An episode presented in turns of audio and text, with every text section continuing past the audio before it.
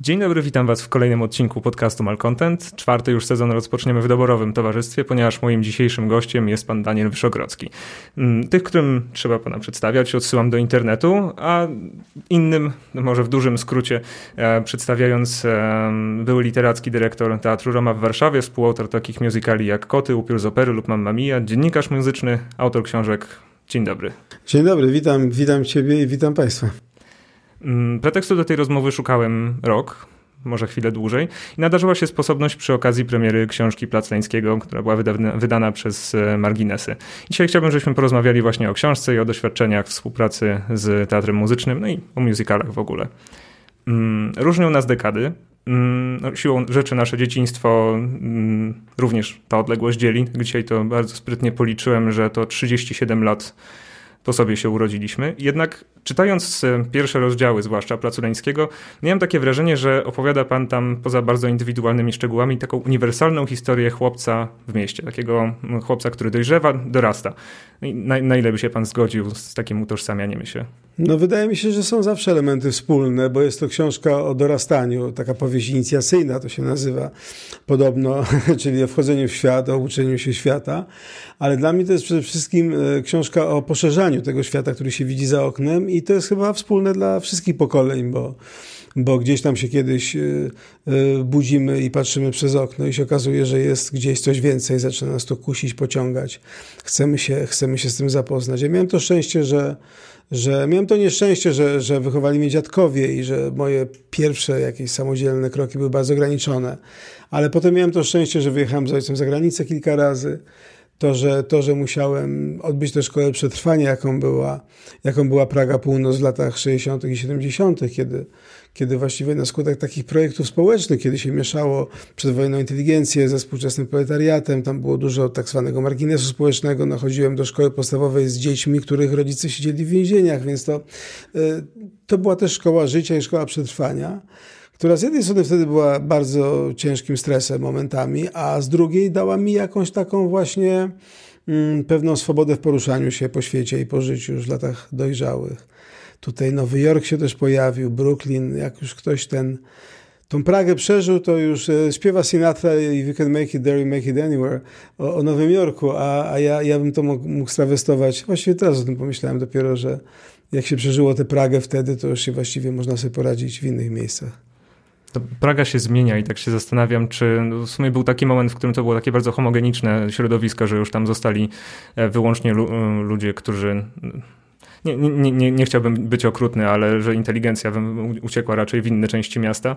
Ale dzisiaj patrzymy właśnie chociażby na to, że z powrotem Praga staje się modnym miejscem i takie bardzo mm, jednak ubogie dzielnice, jak nie wiem, tam okolice brzeskie i tak dalej, nagle są skonfrontowane z na przykład e, placem Konesera i wszystkimi tymi drugimi apartamentowcami, które zaczynają powstawać dookoła i tak mnie zastanawia, czy ta, czy ta historia gdzieś się powtarza teraz w szkołach. To, to... Jest, to jest nieuchronne, że, że ta, ta, ta ta nowa emigracja, czyli ci zamożni ludzie z miasta, którzy się przemieszczają na, na, na Pragę, bo jest to modne, bo, bo są tam fajne, nowe klimaty, y, muszą się konfrontować z tymi, z tymi tubylcami, nazwijmy to, z ludźmi, którzy tam mieszkali zawsze. To są dwa światy, ale ja wierzę, że one mogą koegzystować. Coś podobnego wydarzyło się też, idąc już za tym porównaniem w Nowym Jorku, kiedy w takiej bardzo za, za, zapuszczonej części Brooklynu, jaką był Greenpoint czy sąsiedni Williamsburg, raptem się okazało, że są części tak blisko położone Manhattanu, że ta inteligencja, ta, ta, ta młoda, młode pokolenie, aktywne, kreatywne z Manhattanu zaczęło się tam przeprowadzać, te dzielnice się radykalnie zmieniły i Pragę też to czeka, to się naprawdę dzieje, my to już widzimy. Ja nie tak dawno miałem, miałem spotkanie autorskie w Muzeum Pragi, które jest położone przez płot od Bazaru Różyckiego. Gdyby mi ktoś kiedyś powiedział, że przy Bazarze Różyckiego wyrośnie muzeum, to mi się uśmiał. Ale gdyby mi, gdyby mi ktoś kiedyś powiedział, że na stadionie wtedy jeszcze dziesięciolecia wystąpią Rolling Stonesi, to bym w ogóle uznał, że to jest science fiction, a wystąpili, nawet byłem na koncercie Rolling Stonesów, Paula McCartneya. Praga się zmienia, ja się bardzo cieszę, bo jest to dzielnica bardzo, położona bardzo blisko centrum. I to, co, i to, co y, wielu czytelników mojej książki y, podkreśla, bo już od kilku osób słyszałem, o Boże, ile wyście wtedy chodzili? No myśmy cały czas chodzili, ale rzeczywiście z Pragi Północ, z tego Placu Leńskiego, Placu Halera dzisiejszego, Stare Miasto, Śródmieście, to jest na rzut beretem, wyciągnięcie ręki. Co to jest dla młodych chłopaków przejść parę kilometrów, to jest niecała godzina. Oczywiście myśmy cały czas gadali, potem wchodziliśmy na rowery, jeździliśmy tymi rowerami dalej i dalej rozmawialiśmy non-stop, bo, bo to były takie czasy, że się chodziło i gadało. A ta Praga się zmienia na korzyść. Ja już trochę nie bardzo widzę takiej jakiejś zarzewie konfliktów, bo ta stara, ta stara Praga już nie jest właściwie przestępcza, ona jest po prostu stara, jest to pewnego, pewnego rodzaju skansen. E, ci ludzie tam byli zawsze. Ja miałem takie, kiedy pojechałem pierwszy raz do Muzeum Pragi niedawno, żeby porozmawiać o spotkaniu autorskim, to wszedłem przez ciekawość na Bazar Łużyckiego, gdzie dawno nie byłem i co mnie zaskoczyło, to po przejściu przez bramę zobaczyłem sukienki ślubne białe. One tam były zawsze. Tam się wchodziło na sukienki ślubne. I pomyślałem sobie, kto dzisiaj jedzie po sukienkę ślubną na Bazar Łużyckiego? Ale najwyraźniej ktoś to robi, skoro są tam, są tam te, te sukienki. Jest taka oferta handlowa. To, to, to panu powiem, bo prze, przechodziłem w jakiś sposób doświadczenie ślubu całkiem niedawno i właśnie szukania przez moje małżonki kreacji. I to też mnie bardzo zaskoczyło. Nie, niekoniecznie Bazar Różyckiego, ale się okazuje, że ten, nie wiem, tak dwa kilometry, taki okrąg dookoła Bazaru Różyckiego, to jest właśnie warszawskie epicentrum wszystkich salonów sukien ślubnych. No proszę, nie wiedziałem tego w ogóle. I to, to, to, to ja ciekawe, czy to właśnie wyrasta z tradycji Różyca, czy to jest... No mnie tam babcia w okolicy szyła kostium do pierwszej, czy garniturek do pierwszej komunii, taki pseudo-garniturek, bo to były krótkie spodenki. A na bazar się chodziło kupować właściwie takie podstawowe rzeczy, jakieś kurtki szwedki, jakieś spodnie, jakieś, jakieś do szkoły, wdzianko i tak dalej, i tak dalej. Wtedy, wtedy, bo nie było specjalnie wielu innych możliwości ale też Praga była taka, taka na siłę przemieszana, bo te nowe dzielnice, czyli Praga 2, to, to wyrosło wokół Placu Leńskiego, dzisiaj Placu Hallera, to, no to jednak tam było dużo ludności napływowej, tam było też wiele takiej zdegradowanej przedwojennej inteligencji, jak moi dziadkowie, którzy zostali tam odelegowani, dla nich to była zsyłka, dla nich ta Praga to była jak Syberia. Oni tam się czuli wyobcowani i upokorzeni. Ale na przykład cały ten Plac Leńskiego to była taka sypialnia też dla ludzi pracujących w FSO wówczas. Tą ulicą jak, dziś Jagiellońską, wtedy Stalingradzką, e, jeździły tramwaje i był taki tramwaj 21 bis, który jeździł od FSO do pętli na Ratuszowej, czyli przy kościele przy Parku Praskim. To był właśnie ten tramwaj, który dowoził pracowników do FSO.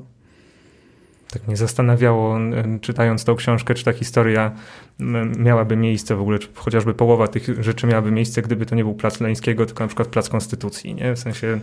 Mogła być podobna. No pewnie, pewnie szczegóły byłyby inne.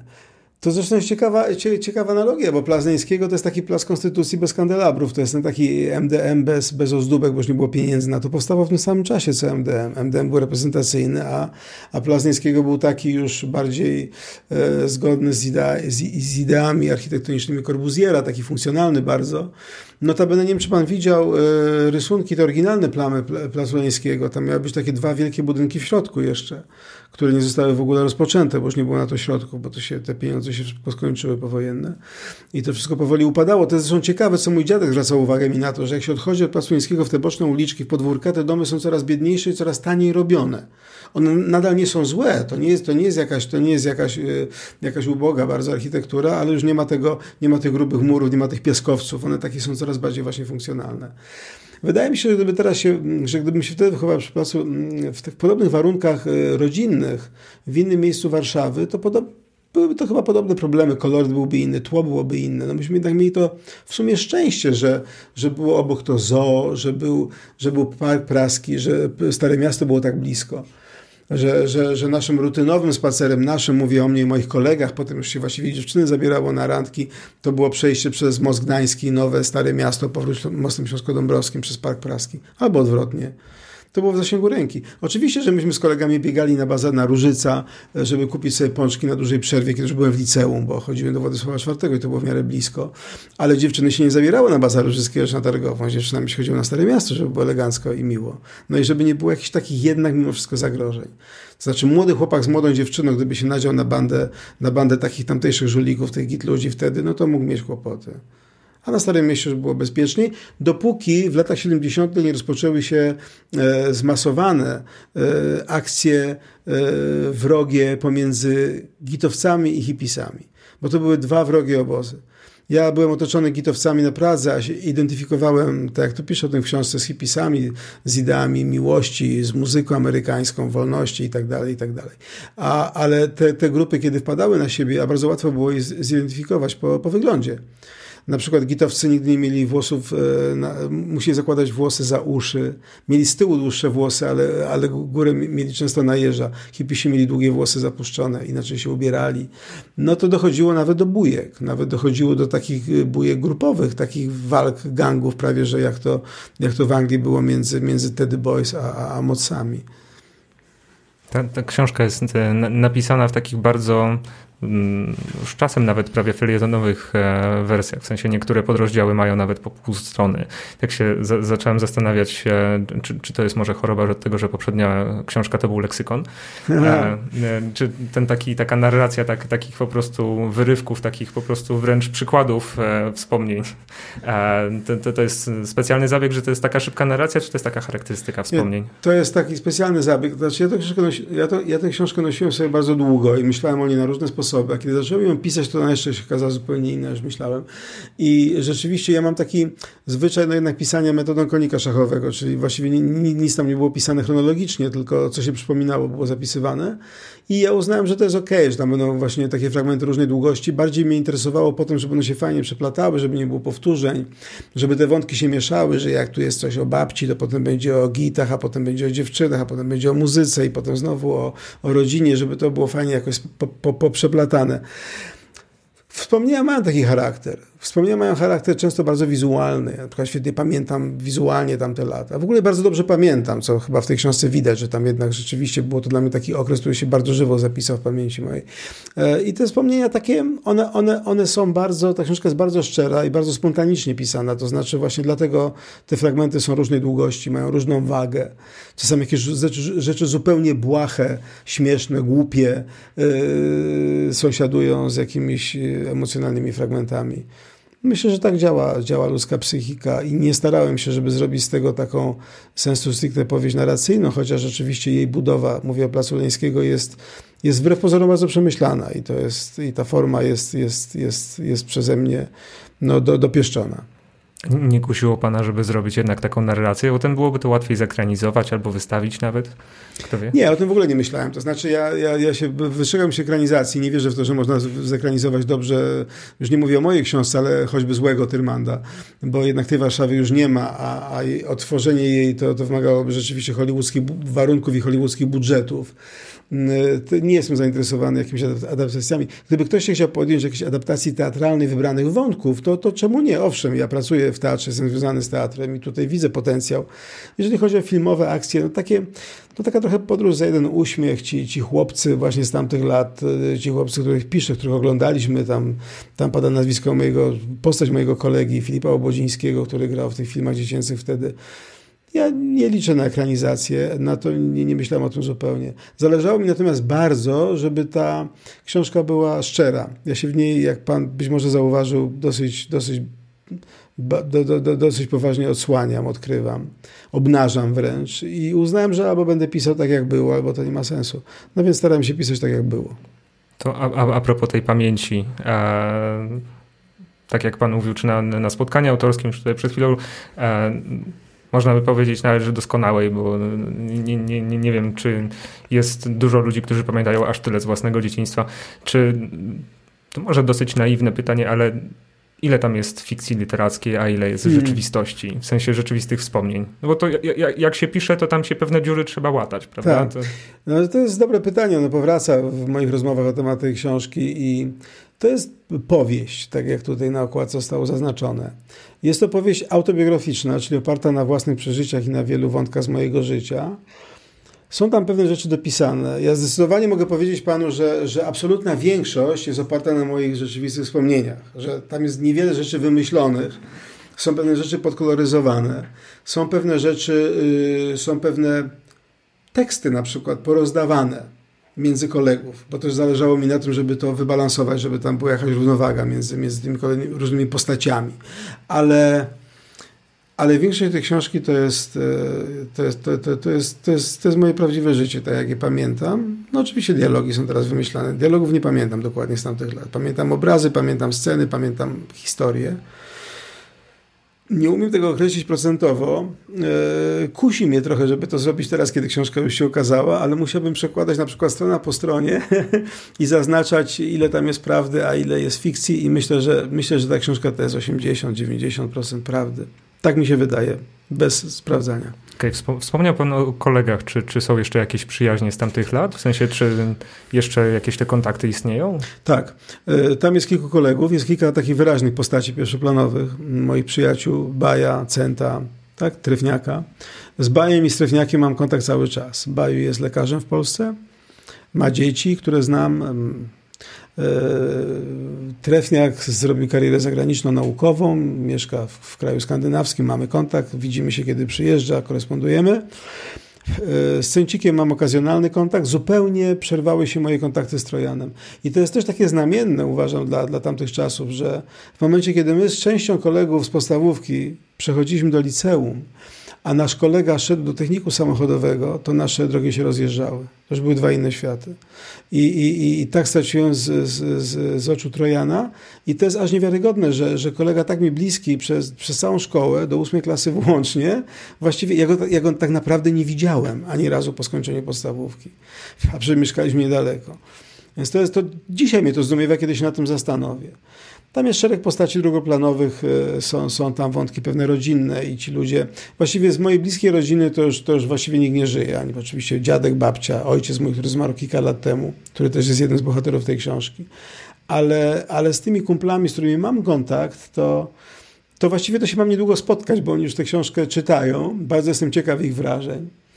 Ja sobie żartowałem, że jak pisząc tę książkę, kiedy, miałem, kiedy widziałem się z którymś z nich, na przykład z Bajem, to mówiłem, to tam weź od razu Cęcika i Trefniaka, to sobie weźmiecie jednego prawnika.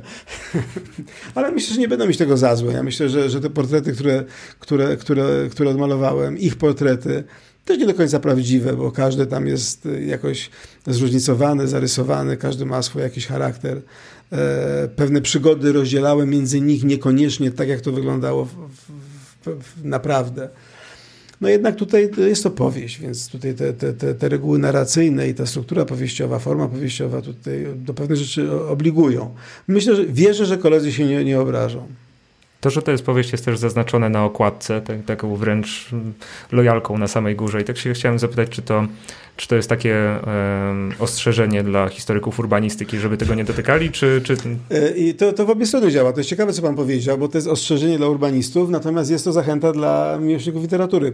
E, zdecydowaliśmy się na, ten, na, tą, na, tą, na tą lojalkę dosyć późno, przy pracy nad okładką. Wyszło to od wydawnictwa. Jest to tradycja anglosaska, kiedy na książkach pisze się a novel. To jest hmm. bardzo typowe dla, dla, dla, dla, dla książek wydawanych w Anglii czy w Stanach.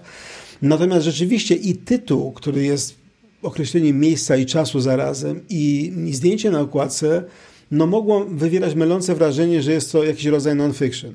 Więc żeby to, że, typu, nie wiem, historia dzielnicy, czy architektury właśnie, czy urbanistyki. No więc żeby, żeby tutaj była jasność, pojawił, pojawił się ten napis na okładce, który moim zdaniem spełnia swoją funkcję i, i jestem z tego zadowolony, że tak zostało to, to wymyślone.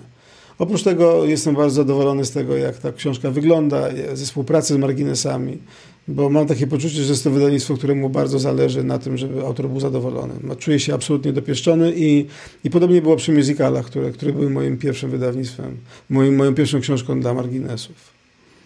Ta historia urywa się w którymś momencie, tak generalnie po skończeniu szkoły i tak mm, już chociażby nawet czytając artykuł na Wikipedii o panu, e, to można by pomyśleć, że chyba warto przemyśleć sequel. Czy to myślał pan o tym?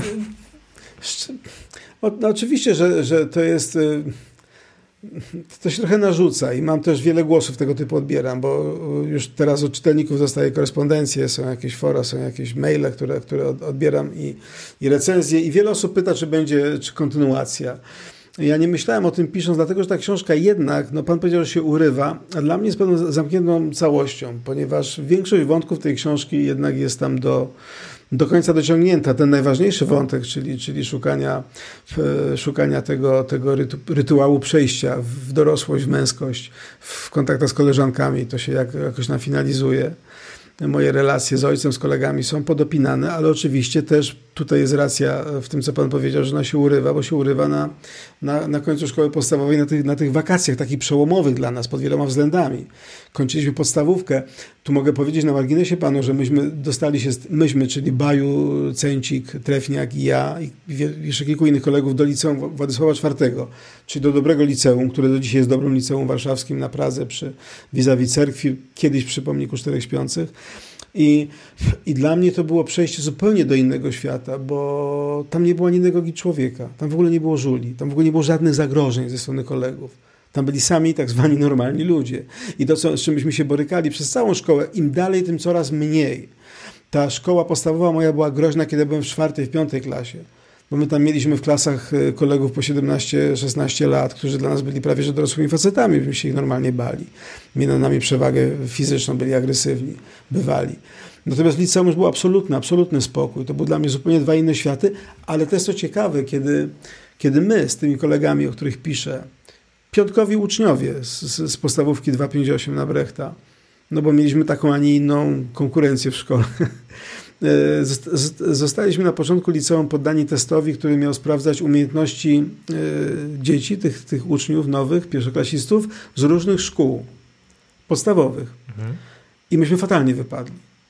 I się okazało, że my z tymi naszymi piątkami z tej, z tej, z tej naszej podstawówki yy, tam na, na, na Brechta, to, to wypadamy bardzo blado na tle kolegów z innych szkół podstawowych. Czyli jednak ten poziom był tam bardzo słaby. Myśmy sobie z tego nie zdawali sprawy zupełnie. Nie mieliśmy porównania. W naszej szkole bardzo łatwo było mieć piątki ze wszystkiego, kiedy się było w miarę normalnym, poukładanym dzieciakiem.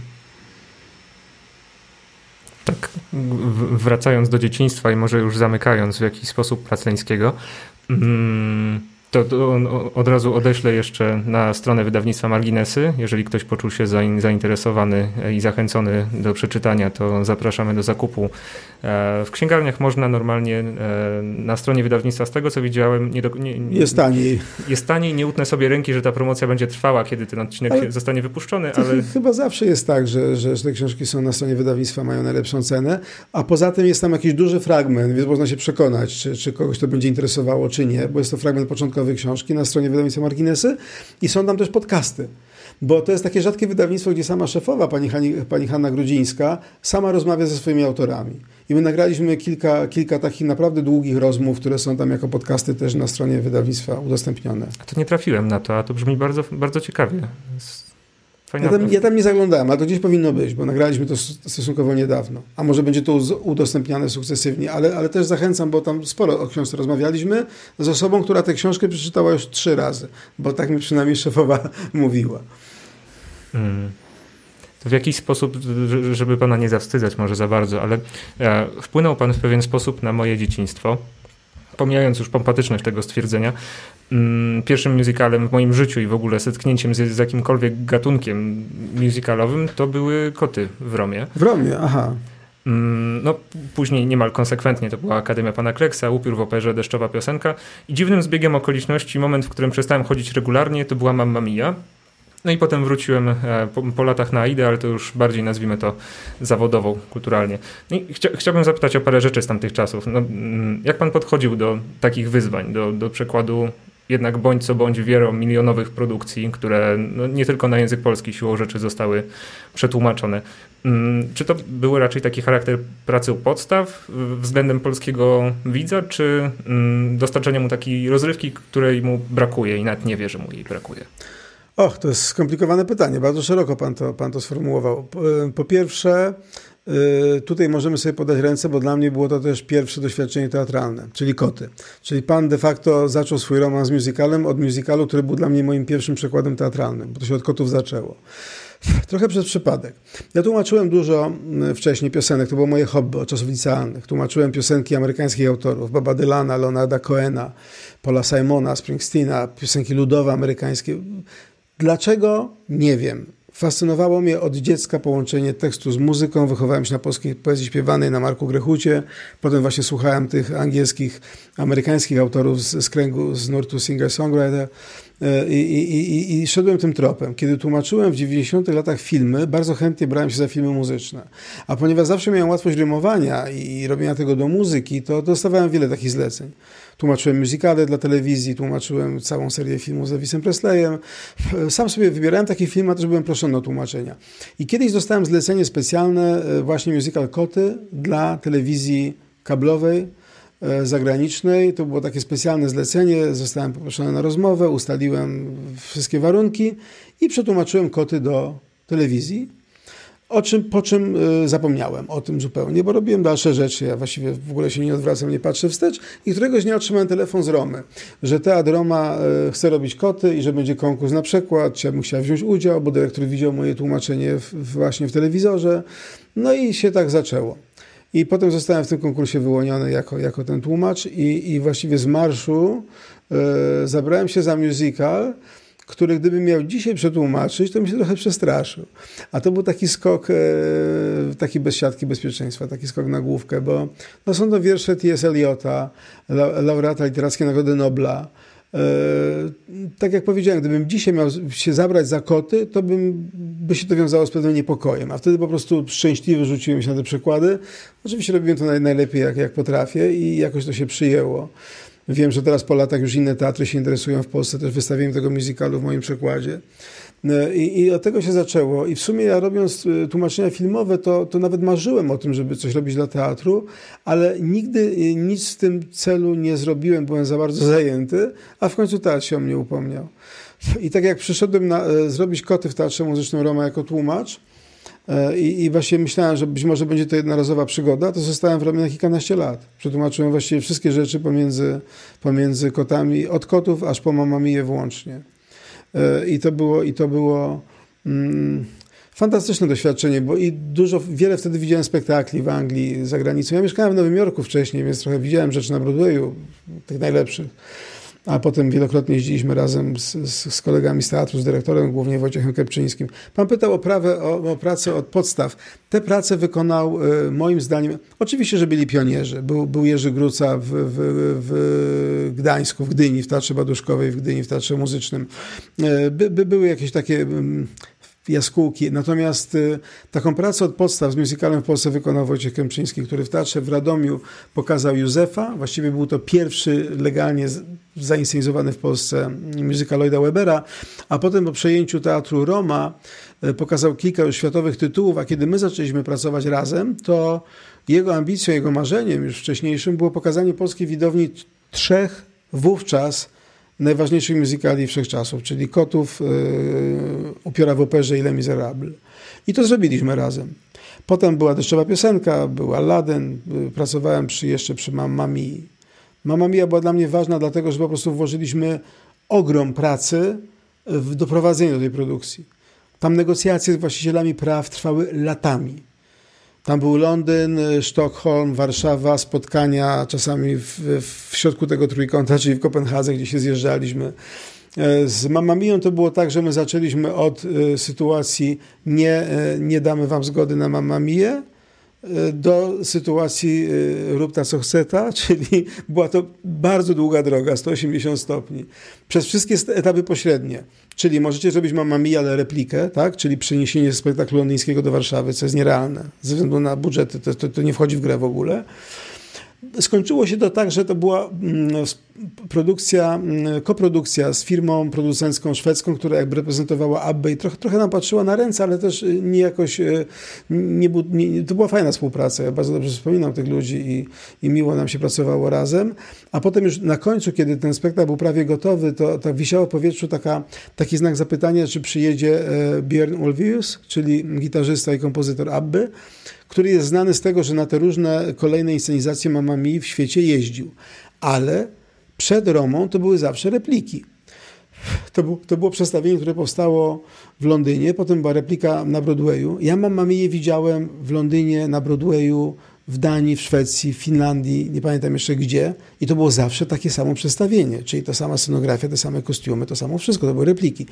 I potem po 15 latach od premiery mm, to się nazywa uwolnieniem praw. Te prawa zostały częściowo, warunkowo uwolnione i my zrobiliśmy w Romie właściwie pierwszą w świecie non-replikę czyli nasza scenografia, nasze, nasze własne pomysły na, na kostiumy, na inscenizację, na choreografię itd., tak itd.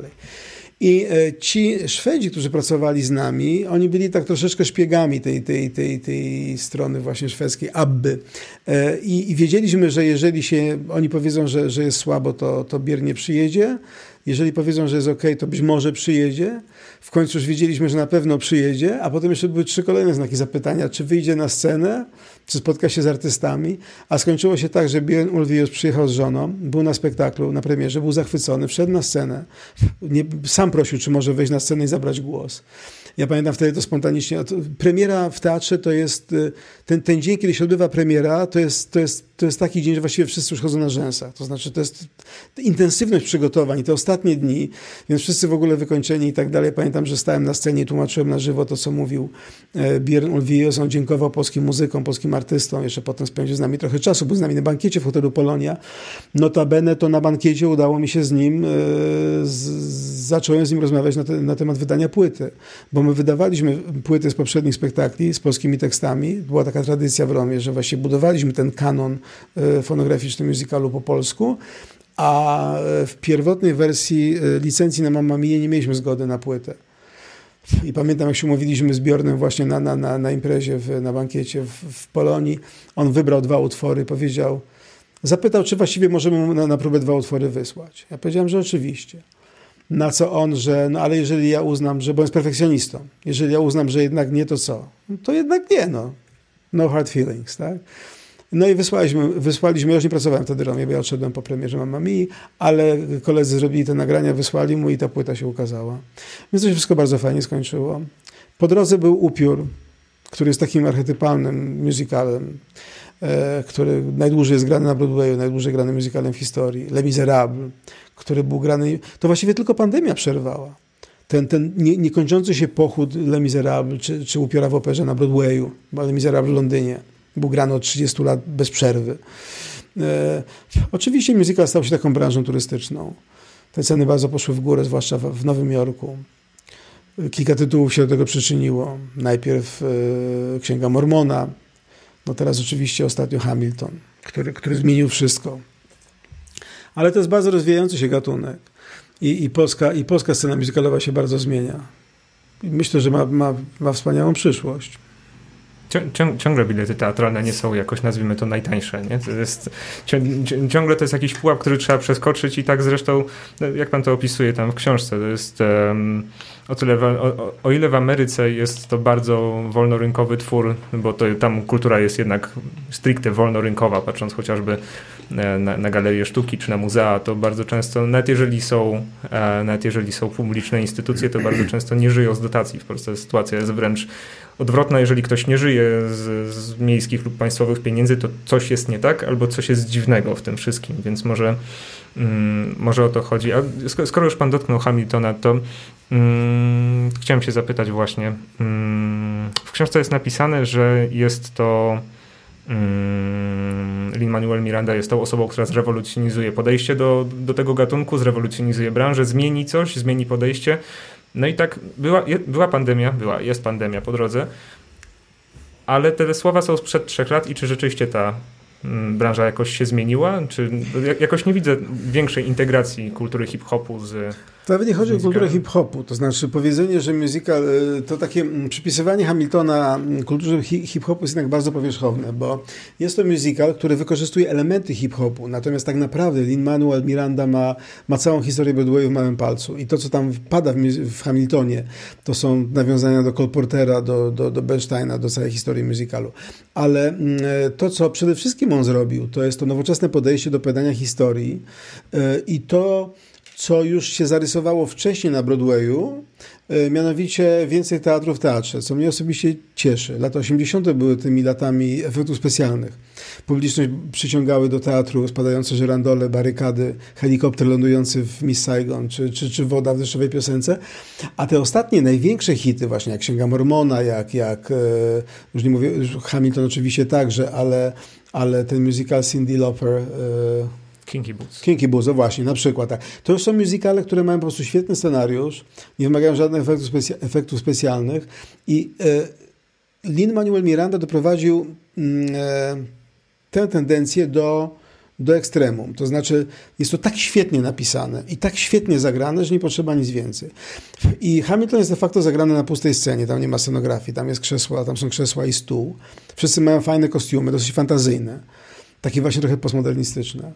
E, przede wszystkim nabranie niezwykłego dystansu, bo to, że my oglądamy na przykład, nie wiem, młodych, kolorowych artystów, którzy grają starych, białych facetów, to, to zupełnie nic nie przeszkadza. E, genialna choreografia, absolutnie przełomowa. To znaczy to, co robią tancerze w Hamiltonie, to jak to koresponduje z tym, co się dzieje w tekście, w, w grze aktorskiej, jest, jest niebywałe zupełnie. I to jest ta siła, siła teatru, tego przekazu, niesłychanie emocjonalnego, ale też takiego bardzo dramatycznego, bo to wynika z genialnie napisanego tekstu i ze świetnych ról. I w ten sposób Hamilton wraca do esencji teatru, jakim jest właśnie tekst i, i aktorstwo a wszystko inne jest, jest zbyteczne. To jest do tego stopnia ogołocone z, z formy, że, że nawet tam nie, ma, tam nie ma uwertury w Hamiltonie. Po prostu wchodzi główny bohater i zaczyna śpiewać. Yy, już są ludzie na scenie. To się kończy jednym krótkim ukłonem i wszyscy schodzą ze sceny, artyści. Nie ma, nie ma żadnego tego już takiego narcystycznego podchodzenia tych ukłonów nie, niekończących się, kiedy, kiedy artyści wychodzą rzędami, kłaniają się, standing ovation i tak dalej. To zostało wszystko skrócone, ograniczone, czysty przekaz. Ale to jest tak świetnie napisane.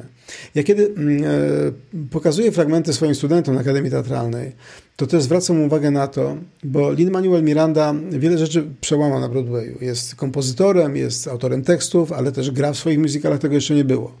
Były musicale autorskie wcześniej, prawda? Steven Sondheim na przykład pisze teksty i muzykę.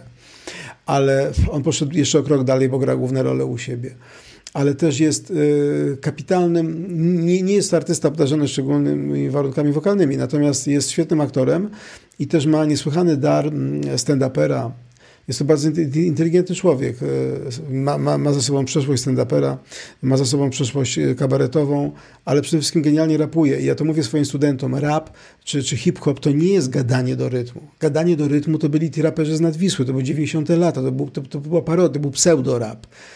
Ja mm, e, do zilustrowania tej tezy pokazuje występ Lin-Manuela Mirandy w Białym Domu przed Barackiem Obamą. Tam jest taki wieczór poetycki, widział pan to, tak? Tak, Kiedy on to, to jest... przecież było jeszcze parę lat, parę och, lat przed, Och tak, 7 czy, czy 6 lat przed premierą. Mhm. I to jest też dowód na to, jak długo powstaje musical. Rodzi się koncepcja w głowie, potem się jakieś piosenki, potem powstaje album.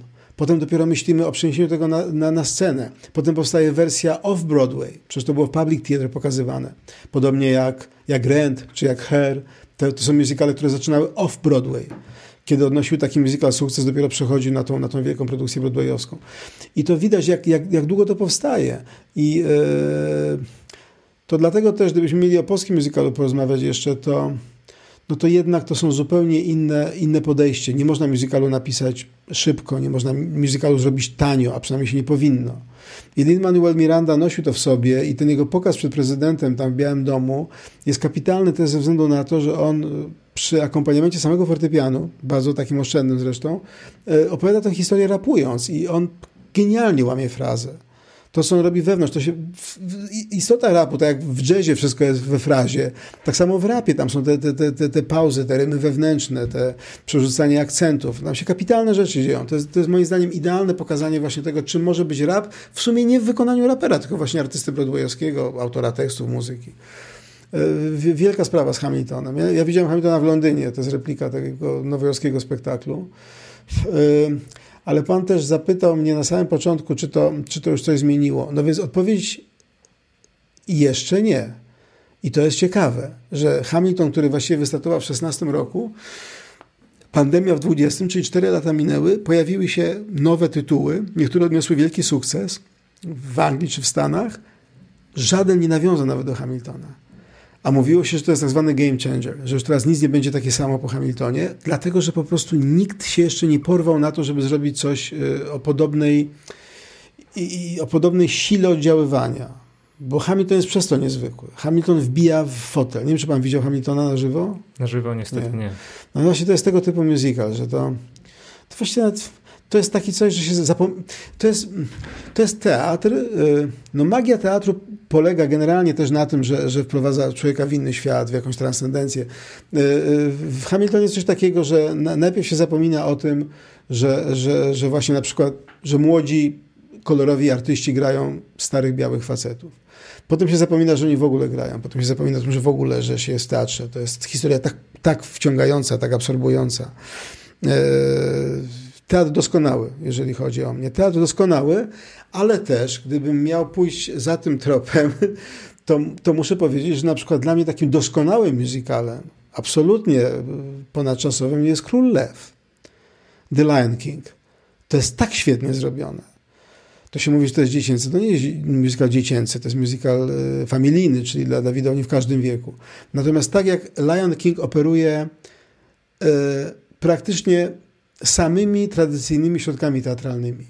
Tam nie ma laserów, tam nie ma ścianów, ścian LEDowych, tam nie ma żadnych efektów specjalnych. Tam jest wszystko uzyskane przez aktora, przez ruch, przez marionetę. Są wspaniałe kukiełki, obłędne światło, no i kapitalna muzyka i świetnie jest to zagrane. Taki właśnie teatr w teatrze. Ja to bardzo sobie cenię, bo yy, były te wielkie, spektakularne produkcje, które poległy. Spider-Man z muzyką Bono i The Edge z U2. Wielki, wielka produkcja Lord of the Rings pokazana w Kanadzie, która się właściwie nie przyjęła. E, były inne tego typu spektakle. No, Titanic jak raz moim zdaniem jest bardzo dobrym musicalem, tylko trudnym do pokazania. E, co jeszcze było takiego poza Władcą Pierścieni? No właśnie były takie musicale, które King Kong, który powstał w Australii, był przeniesiony na Broadway i też bardzo szybko padł.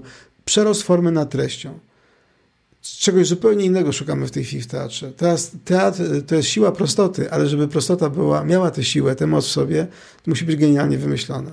Dlatego właśnie tekst, aktorstwo. To wracamy do korzeni. To, to czym był teatr starożytny, to czym był teatr zawsze w historii.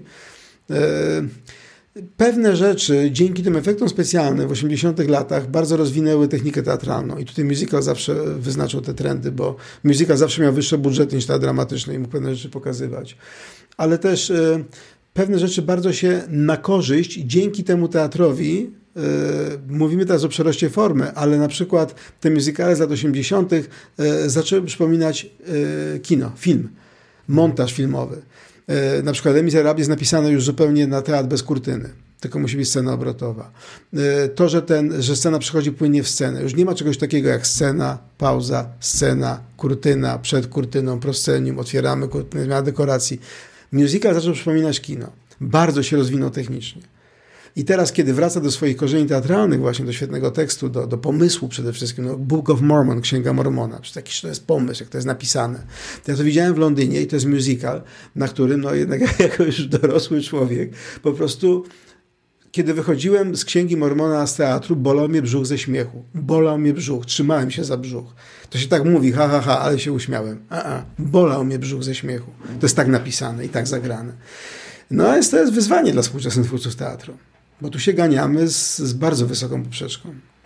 Wyobrażam sobie, bo Book of Mormon chociażby poznałem bardzo e, dziwnym przypadkiem na, na Apple Music, prze, prze, przeglądając albumy muzyczne i, i właśnie tak puściłem mm, w samochodzie, już nazwijmy, nawet absolutnie nie widząc żadnej scenografii. To, to, to, jest zresztą jakiś taki, mieszkając w Warszawie z jednej strony, z drugiej nie bywając w Nowym Jorku nazwijmy to, co pół roku, to się z jakimiś ograniczeniami trzeba spotkać niestety. I chociażby Hamiltona, to, to też jest śmieszna historia, bo Hamiltona poznałem właśnie też wyłącznie przez płytę, wyłącznie przez e, ten e, nagranie broadwayowskie i przez jakieś pół roku ja sobie wyłącznie wyobrażałem, nawet, nawet, chyba nie chciałem wchodzić i patrzeć w jaki sposób to, to było zainscenizowane i w jaki sposób wyglądała kostium, kostiumy, scenografia i tak dalej. Mm, no i dopiero potem spotkałem się z tą wersją, którą wydał Disney Plus chyba w zeszłym roku, czy coś tak. takiego. Co też no, to jest był... wersja sceniczna, to jest ta oryginalna tak. wersja. Co też było fenomenem, bo w tym momencie wszyscy ludzie, którzy byli fanami, i to bardzo często takimi zaporowymi fanami, zaczęli robić analizy i mieli wreszcie możliwość zrobienia tego. I wtedy właśnie co do tej scenografii, kostiumów i postaci, widziałem jakieś dziesiątki artykułów, które jakieś tam po prostu symboliki wyciągają, wieloplanowość, jakieś e, drugoplanowe żarty znajdują. To, po prostu cały, cały ten fandom, cały ten fan klub po prostu znalazł pożywkę do, do przerobienia każdej sekundy na, na, jakąś analizę i tak dalej. Ale teraz panu powiem coś ciekawego w drugą stronę, bo mój pierwszy kontakt z Hamiltonem był również przez płytę, przez oryginalny album z Broadwayu, dwupłytowy, gdzie tytułowego bohatera wcielił się Lin-Manuel Miranda, czyli autor całości tekstu i muzyki. I ja kiedy ten, ja kupiłem sobie płytę fizyczną, dostałem ją i jechałem gdzieś w samochodem w Polsce, to chyba nawet no nieważne. E, I słuchałem, w jedną stronę słuchałem pierwszego aktu, a wracając już późno nocą słuchałem drugiego aktu w samochodzie i potem opowiadałem to e,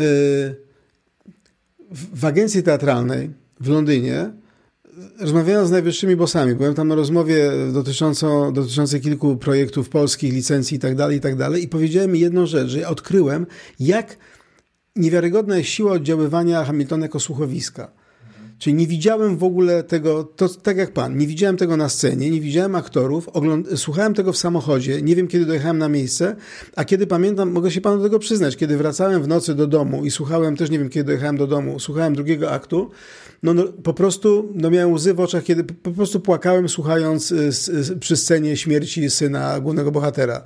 Y, taki podkreślony takim niesamowitym biciem serca, bardzo głośnym. To jest niesamowicie zrobione. I ja Anglikom, którzy nie pomyśleli w ogóle o tym, żeby tego słuchać nie widząc, powiedziałem, jak to niesamowicie ich to bardzo zainteresowało, że to tak kapitalnie działa, a przecież oni w BBC mają imponującą tradycję teatru radiowego. Tak jak my w Polsce, bo mamy Teatr Polskiego Radia, mamy te nasze e, seriale Rzeki, tych Matysiaków i tak dalej.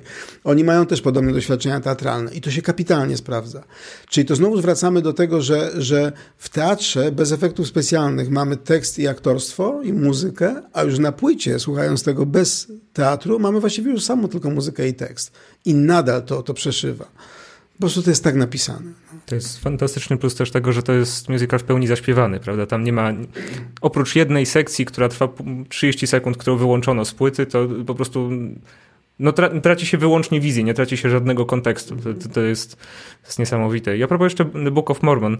Jak, jakieś parę lat temu udzielał pan chyba wywiadu dla RDC, coś takiego i powiedział, że Book of Mormon jeszcze trochę czasu minie, zanim się w Polsce przyjmie. I, i tak, z tym się trzeba zgodzić. To, to są rzeczy, pomimo tego, że nazwijmy to Mormonów w Polsce jakoś nie darzy się wielką sympatią, pewne, pewne rzeczy, zwłaszcza religijne, są tam dosyć newralgiczne. I tak, czy, czy kultura się zliberalizuje jakoś do tego? Czy, czy ten proces następuje? Czy jest jakiś znaczy, regres? Czy to...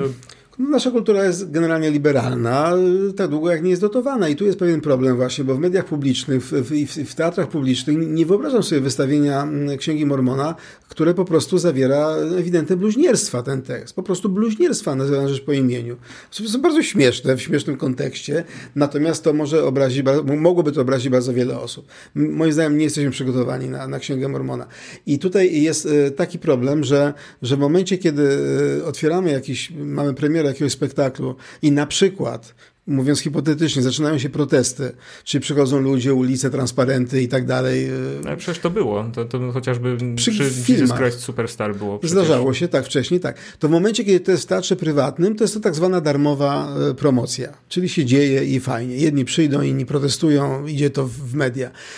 Kiedy takie coś by się wydarzyło w teatrze publicznym, to po prostu jest jeden telefon od, od organizatora, który ma prawo do tego i, i, i, i schodzi za fisza. Więc my nie, nie, jesteśmy gotowi na Księgę Mormona. Jak raz nasz stosunek do Mormonów tutaj niczego nie zmienia. Tam jest jeszcze inny aspekt y, związany z tym, że y, większa część spektaklu dzieje się w Afryce, w Ugandzie. I, I, chodzi o to, że tam jest konfrontacja mormonów, tych białych chłopaków z, z, z Utah, z, z, z, z mieszkańcami Ugandy I, e, i, i te role muszą być grane przez czarnych artystów. Ja już słyszałem o jednej próbie zrobienia Księgi Mormona w Polsce i to był warunek zaporowy. To samo dotyczy Księgi e, Króla Lwa. Król Lew może być grany wyłącznie przez e, czarnoskórych artystów. To, co kiedyś, naz to, co naz kiedyś nazwano blackface, czyli, czyli, czyli biali artyści, to, co widzimy w śpiewaku jazz bandu, tak? czyli Al Johnson, e, biały artysta e, z, z, z zamalowaną twarzą, udający, udający e, Afroamerykanina, to już jest dzisiaj niedopuszczalne. To jest, to jest uważane za niegodne i, i nikt, nie, nikt nie pozwoli na to, żeby, żeby czy to księga, czy to Król Lew, czy, czy Księga Mormona były zagrane przez białych artystów udających Afrykanów. Więc to jest taki warunek zaporowy no bo oczywiście teoretycznie moglibyśmy sprowadzić artystów czarnoskórych do Polski. Moglibyśmy teoretycznie nauczyć ich mówić ich kwestie po polsku. To by nawet moim zdaniem było fajnym zabiegiem yy, scenicznym, gdyby oni mówili z, z akcentem, mówili inaczej. Jest tylko jeden problem. Trzeba by to wszystko opłacić, tak? Ich pobyt w Polsce, ich czas tutaj, ich naukę i tak dalej, i tak dalej. I, tu jest, i, to jest, i to jest sprawa zaporowa. Czy kiedykolwiek do nas ta księga Mormona dotrze? Nie wiem. Na pewno wróci na Broadway. Teraz jest wielkie pytanie, co wróci. Bo po pandemii już się troszeczkę zaczyna luzować, ale też niepewnie. Lloyd Webber już zapowiadał najpierw na czerwiec premierę Cinderelli, Kopciuszka, potem na lipiec. W końcu doszło do rozmowy z bezpośredniej Lloyda Webbera z Borisem Johnsonem i on się wycofał z tego, bo, bo, bo, bo już pozwolił się na takie, na takie e, proklamacje, że, że pójdzie do więzienia, ale, ale, ale, ale wystawi ten Cinderella. No nie wystawił. Nie wystawił, do więzienia nie pójdzie ale te restrykcje obowiązują i jest to coś zabójczego absolutnie dla branży. Kiedy ja pomyślę, że ten Great White Way, te, te, ten Broadway, tam światła na Broadwayu zgasły na już w tej chwili ile, półtora roku, ja miałem zaplanowany wyjazd e, do Stanów, też powiązany z Broadwayem e, w marcu ubiegłego roku. I już tak, 15 e, miałem lecieć, 19 byłem zaproszony na benefis do Carnegie Hall i już, już jakby tam te dwa tygodnie wcześniej już wiedziałem, że jest słaba, już kilka dni wcześniej już wiedziałem, że już nic z tego nie będzie, bo to się zamykało, jeszcze zanim się oficjalnie zamknął Broadway.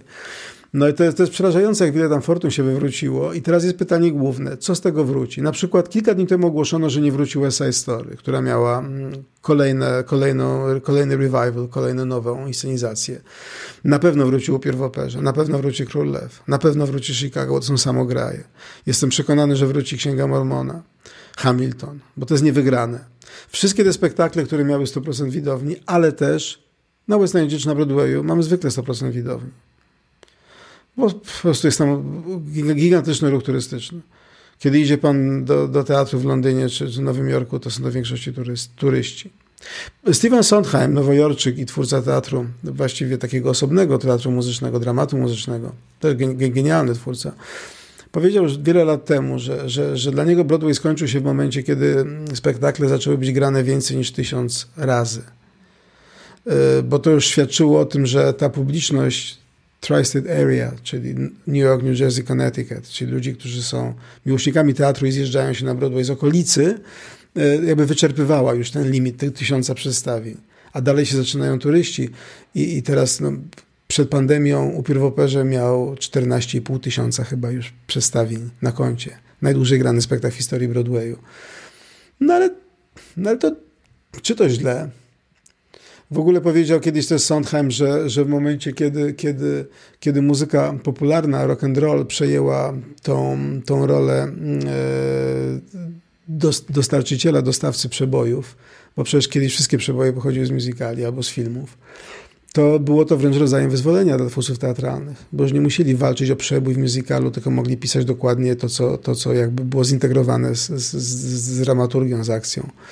On jest przykładem takiej maksymalnej integracji tekstu z muzyką. Ja przełożyłem dwa, te, dwa, te, dwa musicale, dwa libretta z Sondheima i to były najtrudniejsze rzeczy, jakie zrobiłem. Sweeney Todd i Niedziela w parku z George'em, Sunday in the Park with George. Dlatego, że to jest twórca, to, to tam nie ma czegoś takiego, na przykład jest Les Miserables, że jak inspektor Javert zaczyna śpiewać na początku spektaklu te swoje kuplety, no to już tak jedzie do końca, pra, prawie, z różnymi tam drobnymi wariacjami. U Sondheima są, są dwa wersy i to już może być połowie zwrotki, już jest podwrotce, już jest inaczej. No bo on siedzi i sam pisze, on sam pisze muzykę i słowa. I to się wszystko zmienia i ta forma jest bardzo ulotna. Co jest fascynujące, natomiast bardzo trudne do przekładu. Ale zrobiłem te, te dwie rzeczy i jestem, jestem z tego bardzo dumny i bardzo szczęśliwy, że mogłem zrobić te dwa, te dwa musicale Sondheima. Inne nie, innych tytułów tego artysty w Polsce nie było. Jest taki musical, który powraca zawsze, jak robi się źle. Nie wiem, czy pan zauważył, że 42 ulica pojawiła się najpierw po kryzysie mm -hmm. w latach 30., a potem w, 2000, e, w 2001 roku e, po zamachach. Po zamachach, tak. Jest ciekawe, czy teraz się jakoś objawi za rokiem. No powinna, dlatego że to jest taki, to jest, to jest ciekawy. Fajnie, że go pan wymienił, dlatego że to jest musical, który wygląda jakby miał 100 lat, a tak naprawdę on powstał w latach 90. chyba, czy 80. w 90. To jest musical, który pokazuje, jaki Broadway był kiedyś. On jest oparty oczywiście o film, e, on jest oparty o historię, która się też zdarzyła pisze o tym w książce Ale Musical Catherine Zeta-Jones, że, że, że dublerka zostaje wytypowana na skutek zbiegu okoliczności do głównej roli i zostaje gwiazdą. Takie rzeczy się zdarzają. 40 mm, Seconds to jest takim szczęśliwym musicalem o dawnych czasach i jeżeli ktoś by chciał się przekonać, jak kiedyś mógł wyglądać Broadway, to to jest najlepszy musical. Tylko, że on wygląda jakby był grany 100 lat, a powstał stosunkowo niedawno jest niesamowicie eklektyczny, tak? Jak ktoś po prostu w pewnym momencie, w pewnym momencie trzeba zrezygnować ze śledzenia fabuły mniej lub bardziej, bo tam wszystko się tak ze sobą miesza, że to trzeba po prostu, po prostu się cieszyć, że się to ogląda i to miało nawet świetną e, ekranizację, dużo powiedziane, jest, jest e, z West Endu chyba z 2018 roku zarejestrowana. ja to widziałem wtedy tam i to było bardzo dobre wystawienie. Mi się to bardzo podobało. Ja to, specjalnie... Widać, że jest dopracowane bardzo. Bardzo, bardzo Nie mówiąc świetne. o budżecie, ale tak. to... Tak, to Wszystkie było... szczegóły tam fajnie zagrały. Tak, widziałem to na żywo. Mogę tylko zazdrościć. Ja widziałem większe musicali na żywo, no oczywiście nie wszystkie. Nie, miałem przyjemność być na, na, na musical na Broadwayu raz i to było Pretty Woman dwa lata temu, więc to też... A to była nowość. Tak, to była nowość. I to jeszcze było zanim, bo oni chyba już dostali prawa, prawa autorskie do Piosenki. Roya Orbisona. tak, to, wtedy jeszcze nie było finale. Wtedy jeszcze nie mieli. I to było takie dosyć dziwne. Ale takie... to, pan, to pan widział tę najgorszą możliwą wersję, która została bardzo krytycznie potraktowana i która została poprawiona, zmieniona, żeby właśnie jeszcze była bliżej filmu i żeby była piosenka Orbisona na końcu. Ale nie wiem, czy pan wie, że ten musical właśnie trafia do Polski. Tak? Tak. No nawet nie wiedziałem. A przetłumaczyłem go w zeszłym roku. Mieliśmy mieć premierę w zeszłym roku w Teatrze Muzycznym w Łodzi. I ta premiera została przeniesiona i w końcu jest zapowiedziana już teraz na, nie pamiętam 20 którego, ale e, pod koniec września w Teatrze Muzycznym w Łodzi, Pretty Woman. Mieliśmy castingi już przed rokiem. E, szukaliśmy naszej Julie Roberts. Dwie koleżanki wygrały tę rolę. Malwina Kusior, czyli odkrycie Romana Polańskiego Stańca Wampirów i, i Marta Wiejak, jest wspaniała artystka. Dwie świetne, piękne e, koleżanki.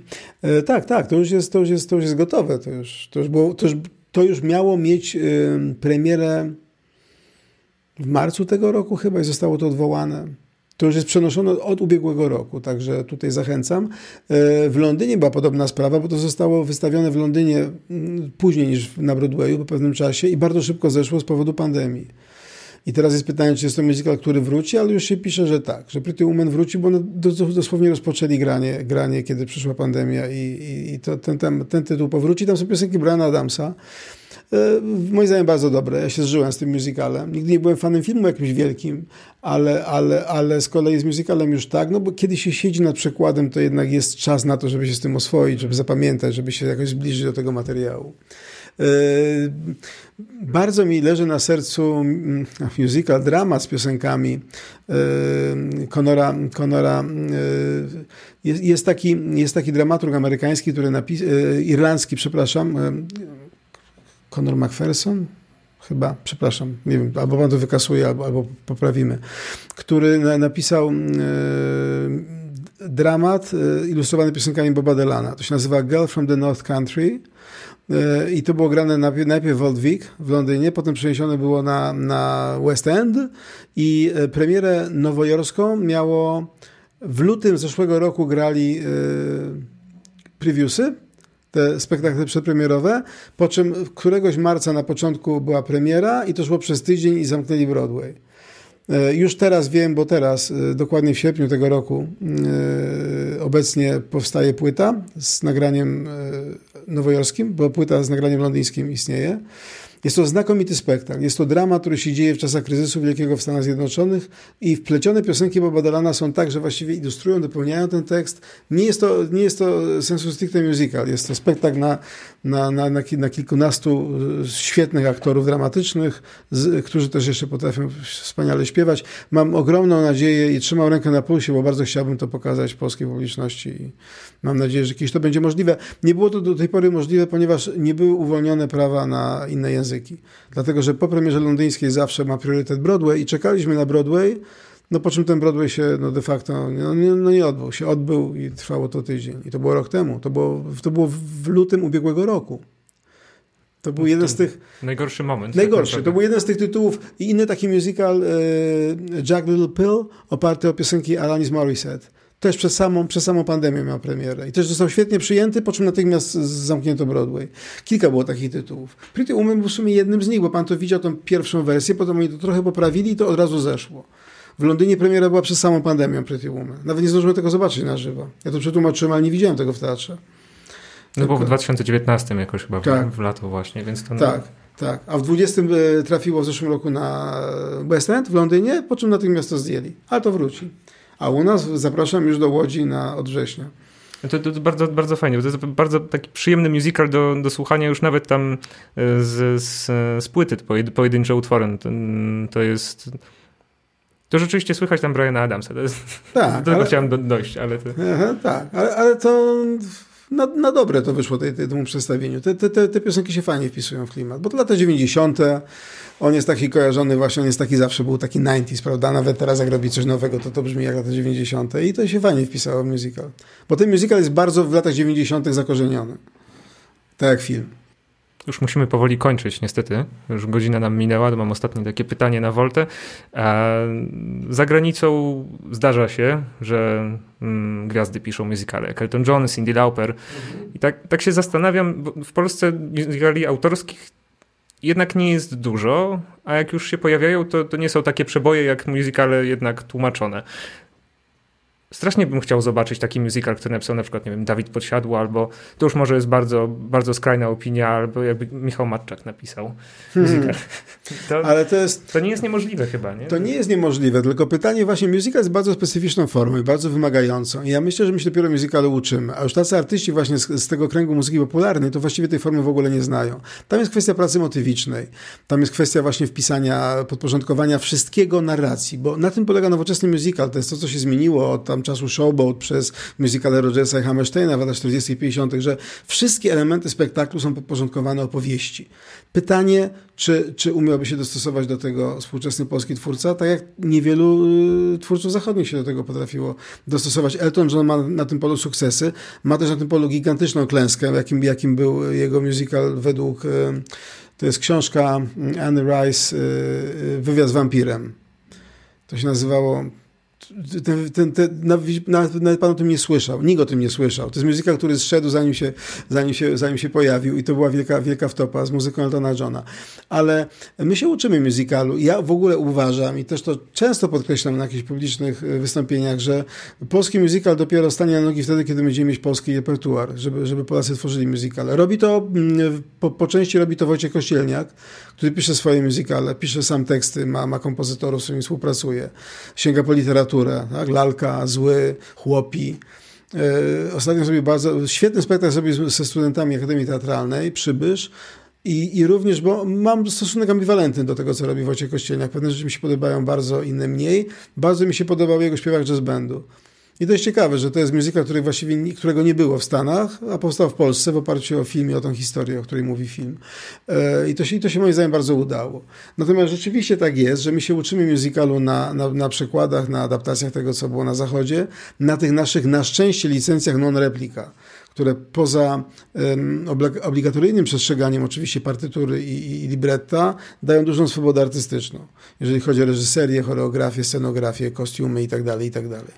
Tak Także to jest fajna jest ta droga do musicalu polska. Ogromne zasługi właśnie Wo, Wo, Wojciech Kępczyński, Teatr Muzyczny Roma, te wielkie tytuły, ale też Teatr Muzyczny w Gdyni, w Łodzi, w Poznaniu się reformuje. Za chwilę powstanie największy teatr muzyczny w Polsce, bo to parę lat szybko minie i budują go właśnie w Poznaniu.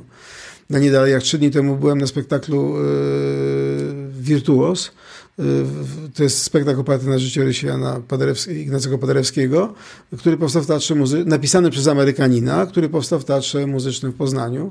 Były występy gościnne w Teatrze Dramatycznym, oglądałem ten spektakl kilka dni temu e, i, i tam w Poznaniu się, się też dzieje.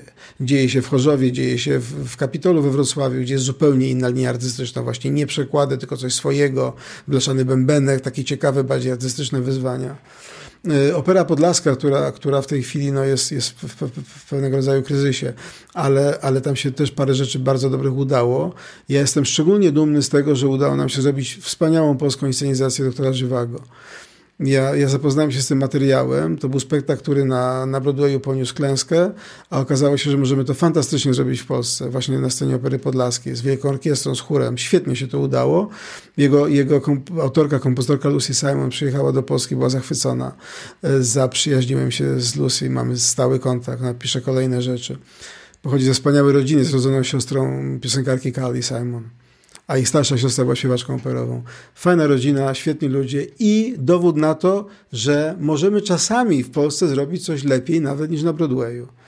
Ale nie dajmy się temu zwieść. Więcej pokory uczmy się. Wielkim takim dla mnie e, plusem jest to, że powstają e, uczelnie, które edukują w kierunku muzykalowym. To się dopiero rodzi w Polsce. Ja sam współpracuję z Akademią Teatralną, ale takie wydziały powstają na akademiach muzycznych i tak dalej, i tak dalej. Dlatego, że potrzebujemy wykonawców e, zawodowych, profesjonalistów, wykonawców muzykalowych, bo do tej pory byli to głównie ludzie z castingu, którzy śpiewali, Oczywiście śpiewali, tańczyli i tak dalej, natomiast teraz będziemy mieć absolwentów z warsztatem aktorskim, którzy śpiewają i tańczą i to wyniesie nam na nowy poziom y, obsady naszych musicali w Polsce. Ale, powtórzę to jeszcze raz, polski musical będzie mm, dopiero, dopiero, dopiero otworzy, otworzy się ten, ten nowy rozdział już, już takiego prawdziwego polskiego musicalu, kiedy będziemy pisać swoje, swoje własne e, spektakle muzyczne. To jest bardzo ciekawe, że ta scena musicalowa w Polsce, tak, tak, tak, jak nie wiem, w Stanach jest Broadway czy tam West End w Londynie, tak u nas jest bardzo zdecentralizowana. To nie jest tak, tak że, że wszystko dzieje się w Warszawie, tak. tylko wręcz można powiedzieć, że mniejszość dzieje się Ale w Warszawie. Ale też towarzyszy temu zjawisko znane y, na zachodzie, mianowicie turystyka musicalowa. Bo ja wiem, jak wiele osób jeździło na przykład na Żywago do, do, do Białego Stoku. Albo jak, jak łatwo jest wyskoczyć na musical z Warszawy do, Romy, do, do Łodzi i z powrotem. Troszkę dalej jest do Poznania, ale to się dzieje. E, po chyba trzech latach, po otwarciu e, e, Opery Filharmonii Podlaskiej w Białymstoku, współpracowałem z tą, z tą instytucją, bardzo lubię to miejsce, to tam pojawił się milionowy widz w mieście, które ma 300 tysięcy mieszkańców. To Więc to jest najlepszy dowód na to, jak wiele osób przyjeżdża z zewnątrz, tam, z okolicy i tak dalej, czy, czy w ogóle z innych miast. No i jeździmy na musicale. W tym środowisku, które ja dobrze znam, wszyscy się poruszają, wszyscy wszystkich oglądają, od Gdyni po, po, po Wrocław, po Chorzów, po Białystok. Z Warszawą w środku, teraz z Łodzią. Poznań, Poznań staje na nogi. Poznań będzie teraz y, bardzo ważnym graczem na tej scenie musicalowej. Tam powstaje największy teatr muzyczny w Polsce. Ja znam projekt tego teatru. Widownia na 1600 miejsc większa, większa widownia niż y, w Teatrze Muzycznym w Gdyni, który w tej chwili jest największy. W Romie jest tysiąc foteli. To nic, tylko grać. nic tylko oglądać. Grać, pisać, śpiewać, oglądać, tak. Dobrze. Dziękuję panu bardzo. Nie trzymam już dłużej. Było mi bardzo miło porozmawiać. No i wzajemnie. Nie ukrywam, że jest bardzo mało osób, które znam, e, z którymi można porozmawiać o muzykalu, więc bardzo się cieszę, że dzisiaj mieliśmy tą. Ale ja jestem też zaskoczony, że pan jest tak e, dobrze osadzony w temacie, że, że pan ten temat zna i lubi i widział pan coś na Broadwayu, nawet to, to rzadkie, a, a jak mówię, no pan jest bardzo młody, a muzyka się w Polsce rozwija, także myślę, że mamy jeszcze fajną przyszłość.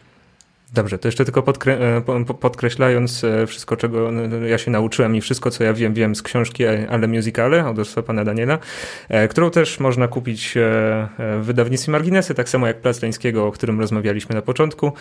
Mm, a nas można znaleźć więcej na stronie malcontent.pl i zapraszam was już na następny odcinek. Jeszcze raz dziękuję bardzo. Dziękuję.